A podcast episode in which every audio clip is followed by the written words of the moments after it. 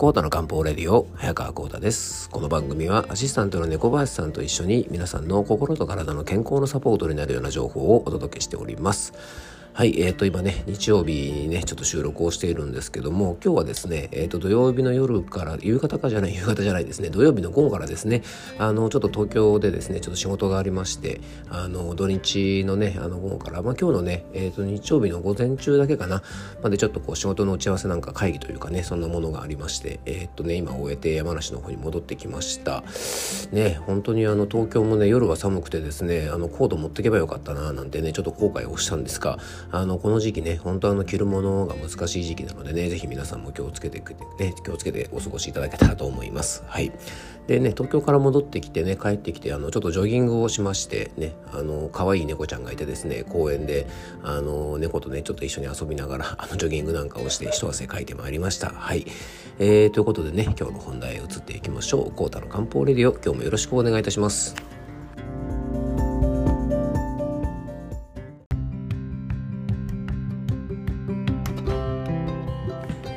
はい、えー、それでは今日はですね、えー、ちょっと気温が下がってきて寒くなるとねあの増えてくるトラブル、えー、足のトラブルについてねいくつか、えー、ちょっとお話をしていきたいなと思います。まずですねあの気温が下がってきて足が冷えてくると増えるねトラブルといえばむくみだと思います。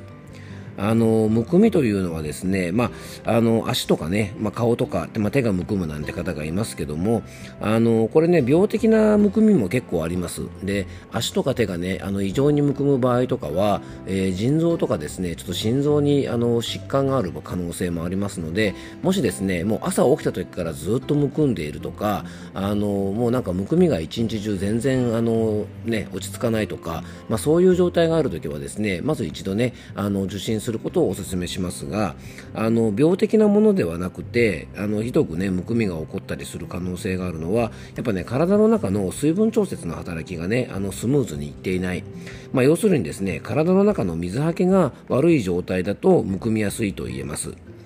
で体にねこう余計な水分が溜まっているとあの特にですねこの寒い時期なんかは、えー、まあったかい飲み物なんかもね結構飲んだりすると思うんですけども汗をあんまりかかなかったりあと冷えてね体の中に水が停滞したりして結構むくんだりするんですけども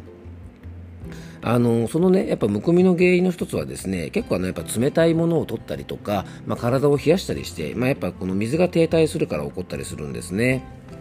なのであのこのね体の中の水分調節の働きをしっかりさせておくと、まあ、寒い時期になってもねあんまりむくみが出にくくなると思いますのでやっぱこのね体の中の水分をねしっかり外に出す力要はね利尿作用をあの冬の時期っていうのはしっかり高めておくことも大事だと思うんです。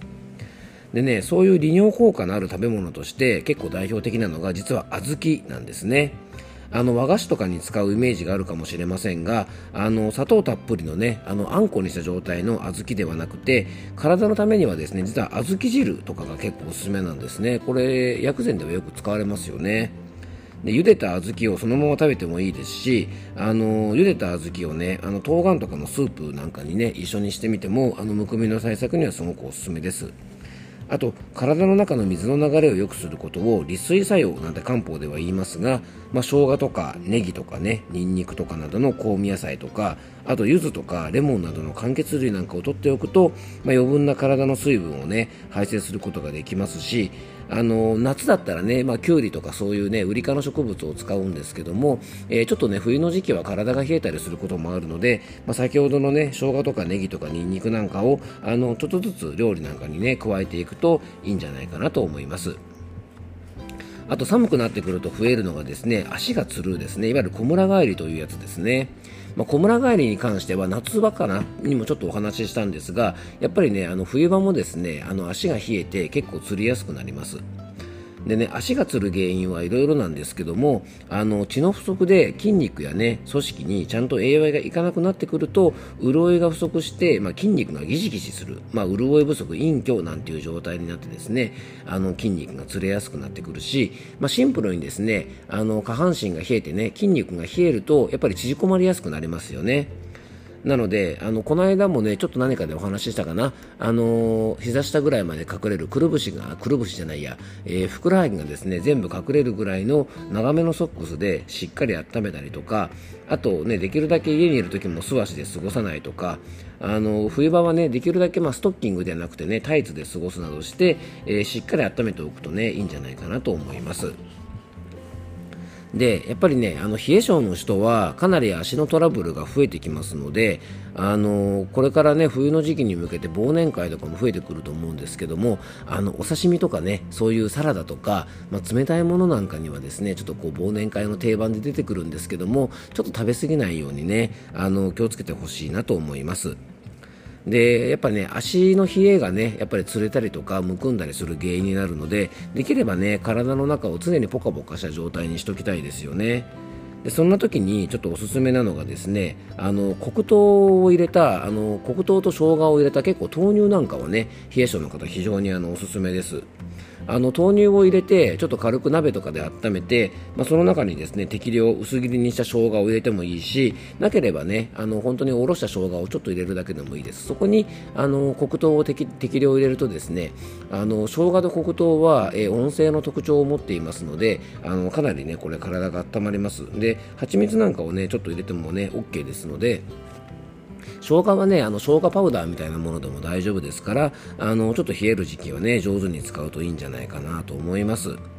でね、食べ物ではこの時期ですね、冷え性の方にちょっとおすすめなのが、えっと、本当はね、お肉で言ったらね、羊のお肉ってね、すごく温性なんですけども、まあ、あんまりラム肉って食べないですよね。でね、身近なもので結構体を温めてくれる食材が実は鮭なんですね、鮭。ね。まあ、鮭といえばですね、やっぱり北海道が有名なんですけども、やっぱりね、寒いところで取れる魚ということで、かなり体を温めてくれる、あの、そういう性質があるんですね。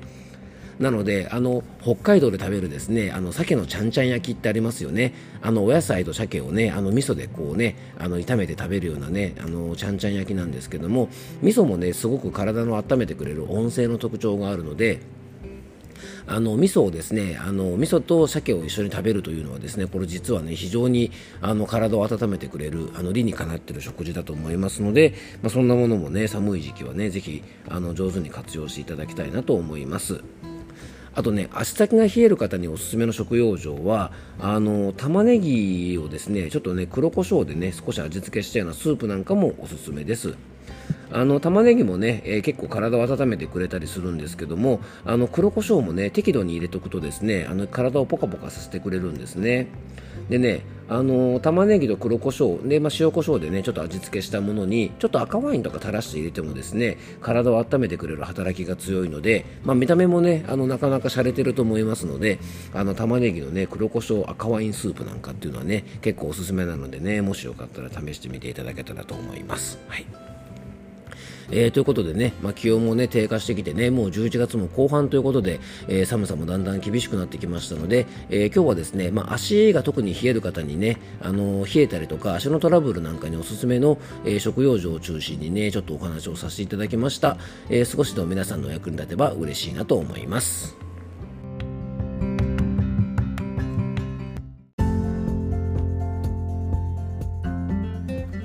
はい、今回もクロージングのお時間です。えっ、ー、と、今日はですね、あの、冬のね、養生についてちょっといろいろね、お話もしましたけども、あの、今日はね、帰ってきてですね、あの、なんかね、マカロニサラダがまた食べなくなってですね、まあ、僕、マカロニサラダが好きでね、結構自分で作ったりするんですけども、あの、やっぱりね、出張から帰ってきて疲れたのかもしれないんですけどね、あの、やらかしてしまいましてですね、ちょっとね、これはもうマカロニサラダにちょっと謝らなければいけないような案件でして、あの、マカロニのね、茹で時間を間違えてしまってね、マカロニがちょっとふにゃふにゃになってしまいまして でさらにですねいつもだとマカロニをね1袋かまああのちょっとたくさん作る時もねあの1.5袋ぐらいしか作らないんですけどもあのなんとなくね勢いでまあいいや2袋茹でちゃいと思ってですねマカロニを2袋茹でたらですねあの具材とマカロニのバランスがですねなんか悪くなってしまってですねちょっと今回ねマカロニサラダの出来がちょっといまいちでねあのちょっと僕的にはね非常に反省してるしねかなりちょっと落ち込んでいますね。はい。ということであの疲れた時時にはねあんまりあの気が揺れて料理をしない方がいいかもしれませんね。ということでね皆さんねあの疲れを溜め込みすぎないようにねあの気をつけて、えー、しっかり養生しておいてください、えー、今日も聞いていただきありがとうございます。どうぞ素敵な一日をお過ごしください。漢方専科サータ薬房の早川浩太でした。ではまた明日。